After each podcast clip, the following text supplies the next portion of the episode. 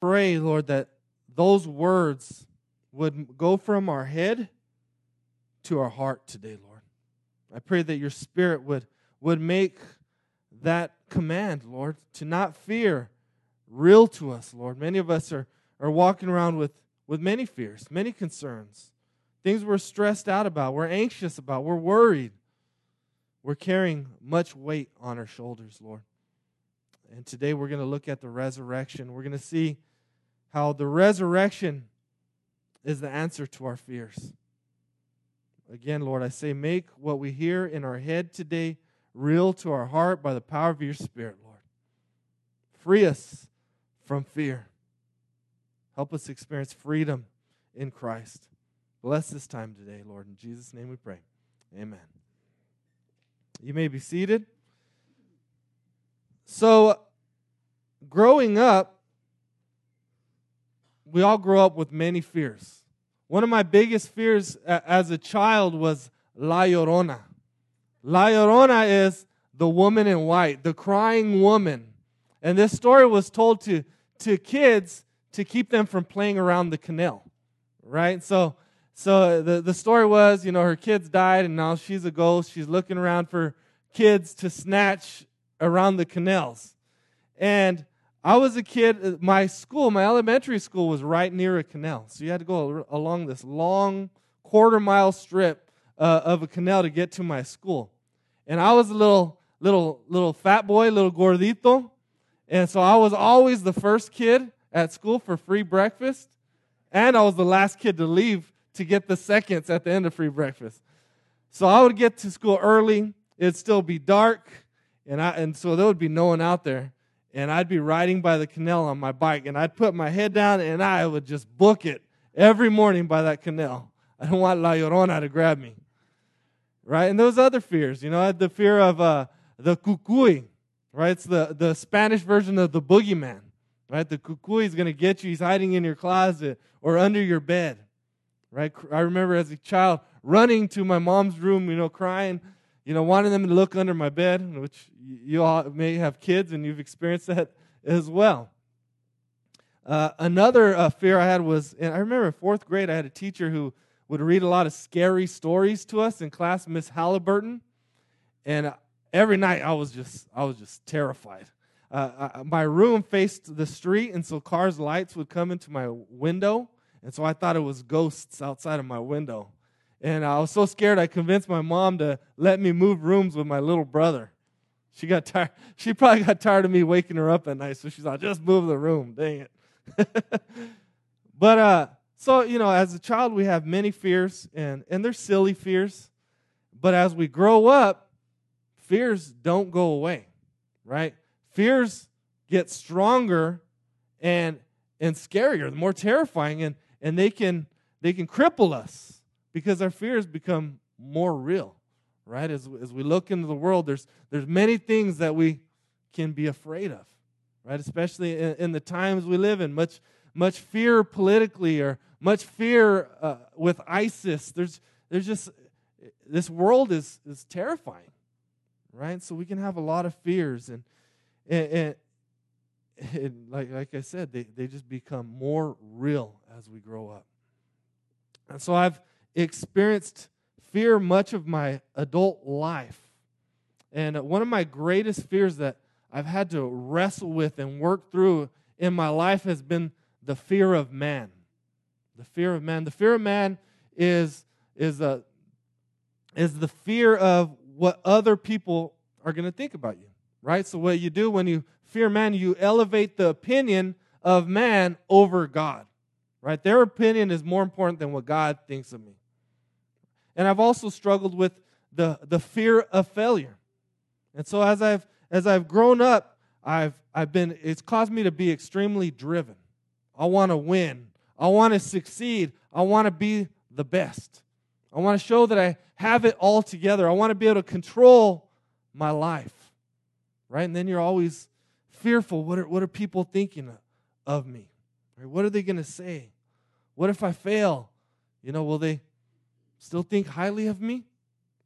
And so some of those, that drivenness might sound kind of positive, but it, it leads to stress and worry and anxiety and anger, insecurity, inadequacies. Right? These are things that, that we're all fearing. We're all feeling, and they're rooted in our in our fears a lot of times. And so, fear, what we're going to see today is it's the opposite of faith. Fear is the exact opposite of faith, right? Tr- which is trusting God, right? So, when we're not trusting in God, when we're trusting in ourselves, we're going to experience fear. And so, that's what. Uh, that's what I've been growing, learning the last 20 years. I've been a, a Christian for almost 20 years now. When I was 16 years old, in 1996, God saved me. And ever since then, God's just been working in my heart, working on these fears, teaching me to trust Him more and more. And that's, that's what God does. We, we never get to a place where, like, all right, right, I trust God with everything now, I'm good. Right? God continues to, continues to, to work on us and sanctify us and, and work out the deepest fears in our hearts and help us to trust Him more, right? That, to grow our faith in Him. Now, the first time we see fear in the Bible is in Genesis chapter 3. Right? In the beginning, God creates the heavens and the earth, and He creates it good, He creates it perfect. He places Adam and Eve in, in the garden to enjoy the garden, enjoy relationship with Him, enjoy relationship with one another. And until Satan shows up on the scene. And Satan lies to them, and they believe the lies of Satan. They doubt God. They pridefully depend on themselves. They seek to do life their own way. And so they take of the fruit that God had commanded them not to eat. And what happens after they take that fruit is we see Adam and Eve realize they're naked. And now they're ashamed and they cover up. And when God comes looking for them, he, he calls out to Adam, Adam, where are you? And Adam says, I was afraid, and so I hid. So, right there in the garden, you see fear, right? Hiding from God. And it's, and it's crippled every human being since then, right? We've all been plagued by fear. And that's the result of us just pridefully trying to do life on our own terms, trying to do it our own way, trying to control our lives. And why are we afraid? Because we can't control our lives, right? We are so out of control of everything in this world. Even the most the smallest of things you think you can keep them in control and you can't. And so we experience fear, fear of death, right? Especially fear of painful death, right?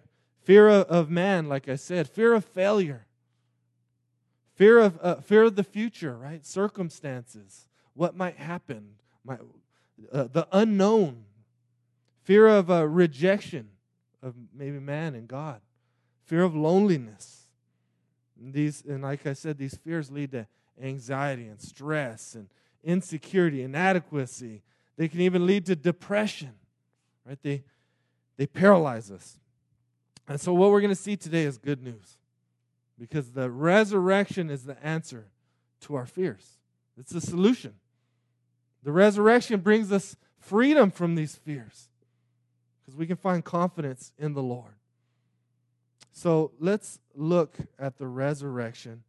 Uh, so Friday, we gather here for Good Friday. We saw Jesus crucified. After Jesus is crucified, uh, some of Jesus's, uh, some followers of Jesus take his body, prepare it for burial, and place it in a tomb. He's, he, he's placed in this cave like tomb, and this large circular stone is rolled to protect the, his body from being stolen. They, they don't want uh, his disciples to steal it. They don't want uh, wild animals to get to the body, so that's how they would protect the body. And they also place Roman soldiers there to keep the body from being stolen. Right? The, the Jewish leaders knew that, that Jesus had predicted that he would rise. And so they want to they want to prevent a hoax. They want to prevent his body being stolen and, and them creating a lie that Jesus is alive. So they're guarding that tomb with everything. These, these Roman soldiers are guarding it with their lives. They want the Jesus to go away, right? So let's look at Matthew 28. And I want you to pay attention as we read through this. How much you're going to hear fear in this. Matthew 28.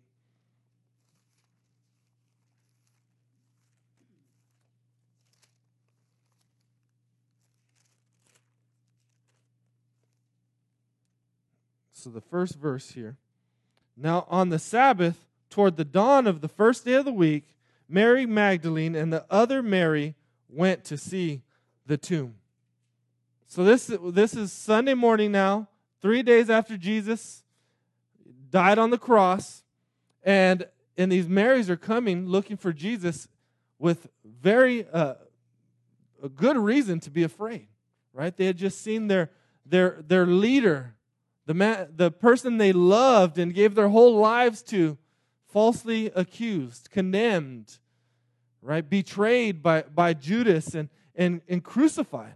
They've seen him brutally beaten and murdered and executed.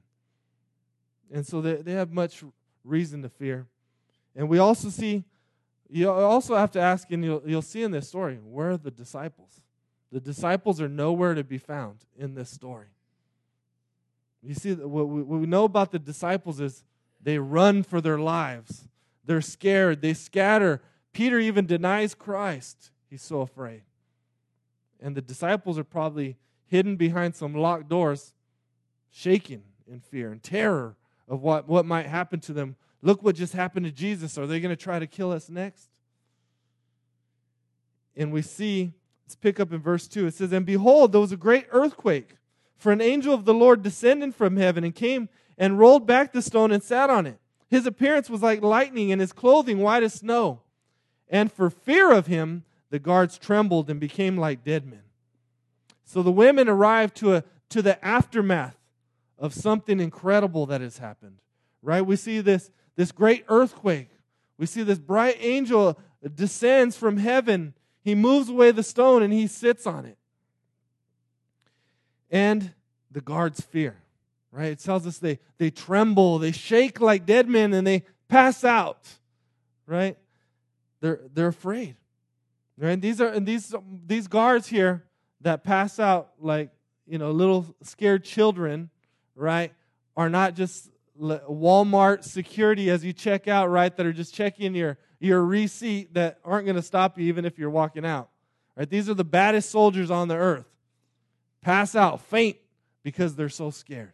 Right? These are like army rangers. These are Navy SEALs. These guys are guarding this, this tomb with, with their lives and, and, and they're terrified to the point of passing out.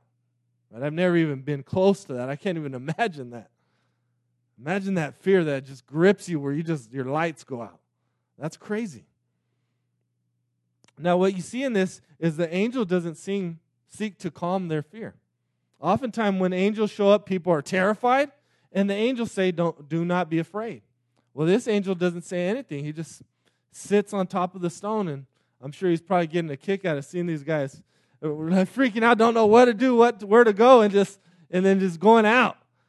It's got to be an a, a, amazing scene, co- comedic. I wish we could have the YouTube on that one, right? And uh, and I think the angel leaves them in the terror because Jesus is about to walk out of that tomb alive in body and they don't get to see, get the pleasure of, of seeing Jesus. They don't get to they don't get to the great joy of being the first persons to witness the resurrected Christ. Christ has reserved that for others. So now that the women get here and they and they, they see this angel, and it tells us it pick up in verse 5. But the angel said to the women, Do not be afraid. For I know that you seek Jesus who was crucified. He is not here, for he has risen. As he said, Come see the place where he lay. Then go quickly, tell his disciples that he has risen from the dead, and behold, he is going before you to Galilee. There you will see him. See, I have told you.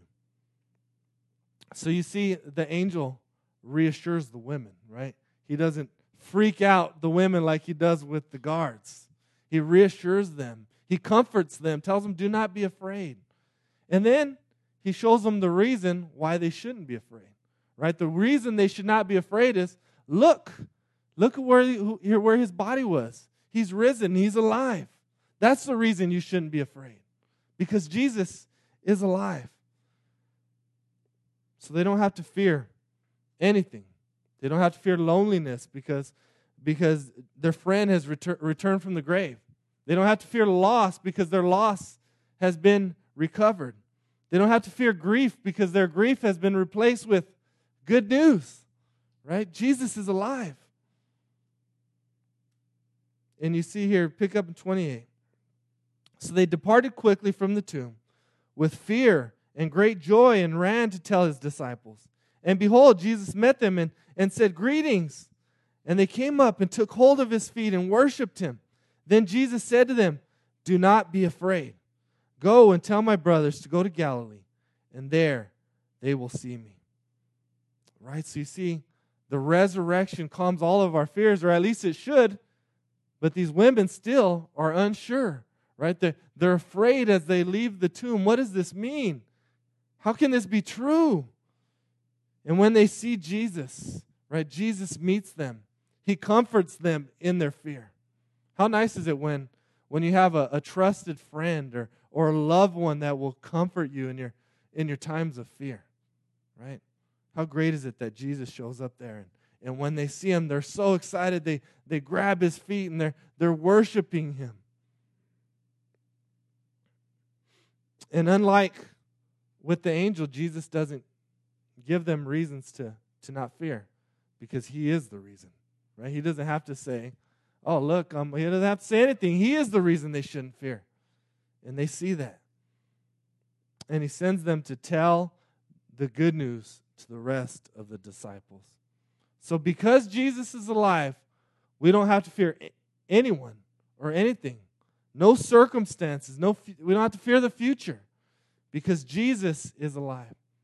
And for if you imagine these women for for 3 days they've been dreading living without Jesus. Right? They've placed all their hope. They've centered all their their life on him. They put all their eggs in one basket. Now they're they're they're broken. Like, what are we going to do? What do we do? Where do we go from here? What do we do now? Jesus is dead. And so now they know that the presence of Jesus will be there when they need him.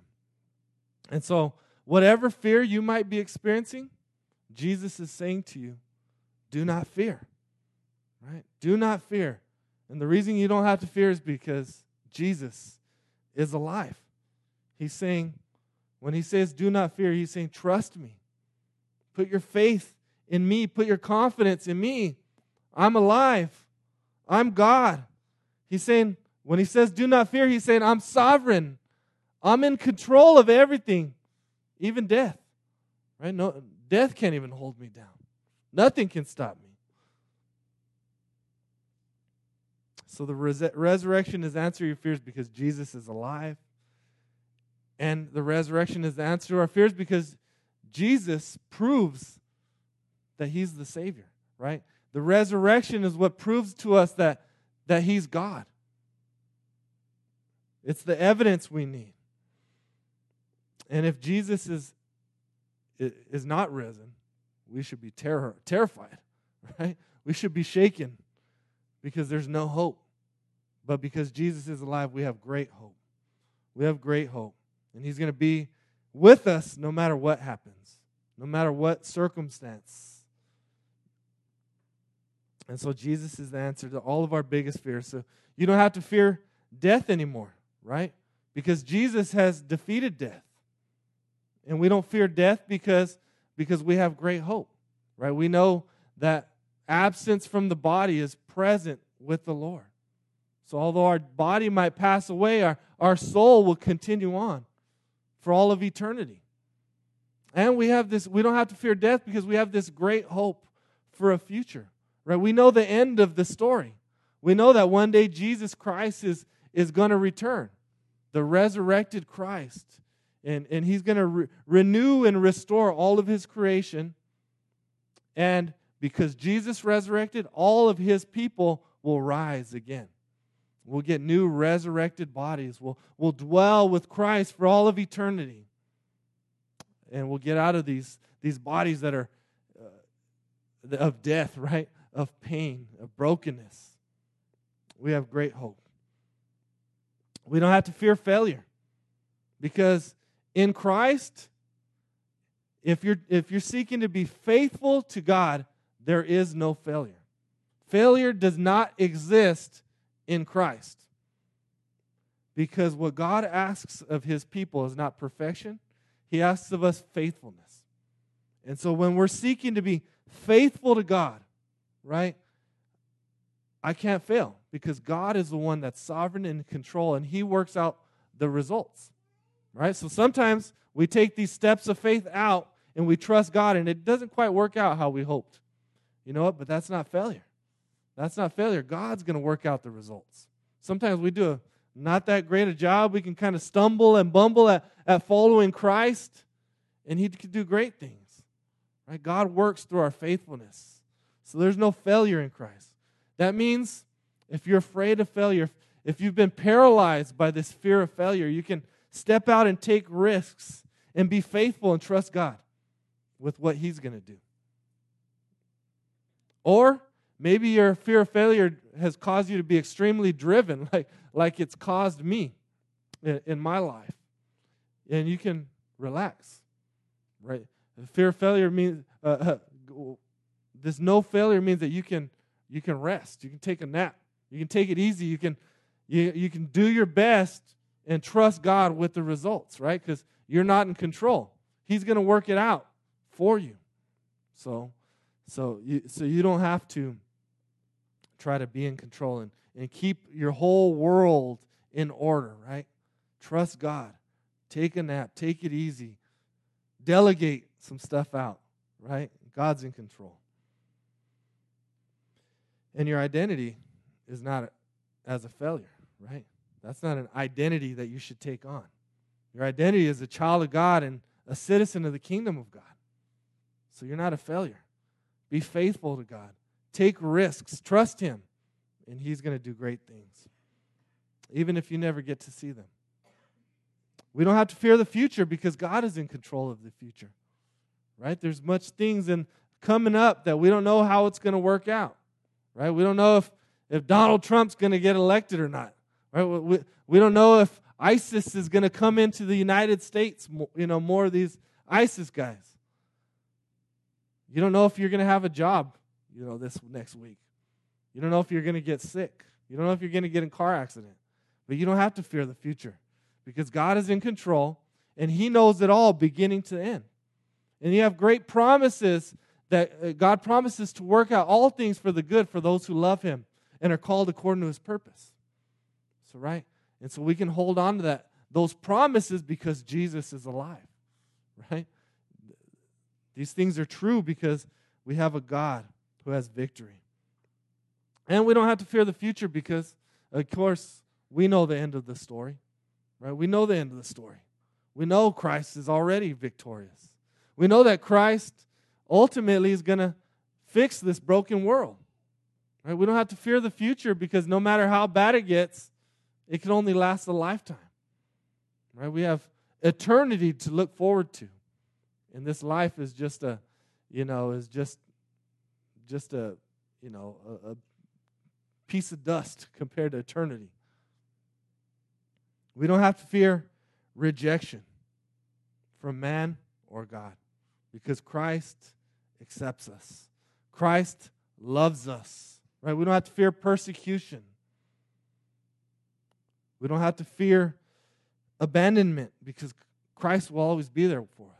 Right? There's no separation for those who are in Christ Jesus. There's no condemnation for those who are in Christ Jesus. And so all these things are, are true because Jesus is alive.